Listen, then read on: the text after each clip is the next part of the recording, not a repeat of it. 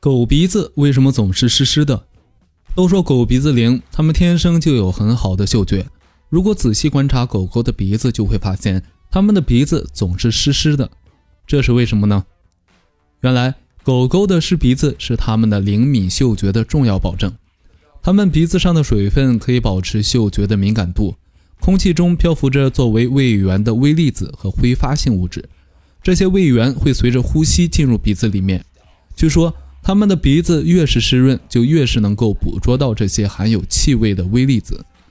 话又说回来，如果它们的鼻子突然变得干燥，那就要注意了，因为这可能说明它们生病了，甚至可能正在发烧。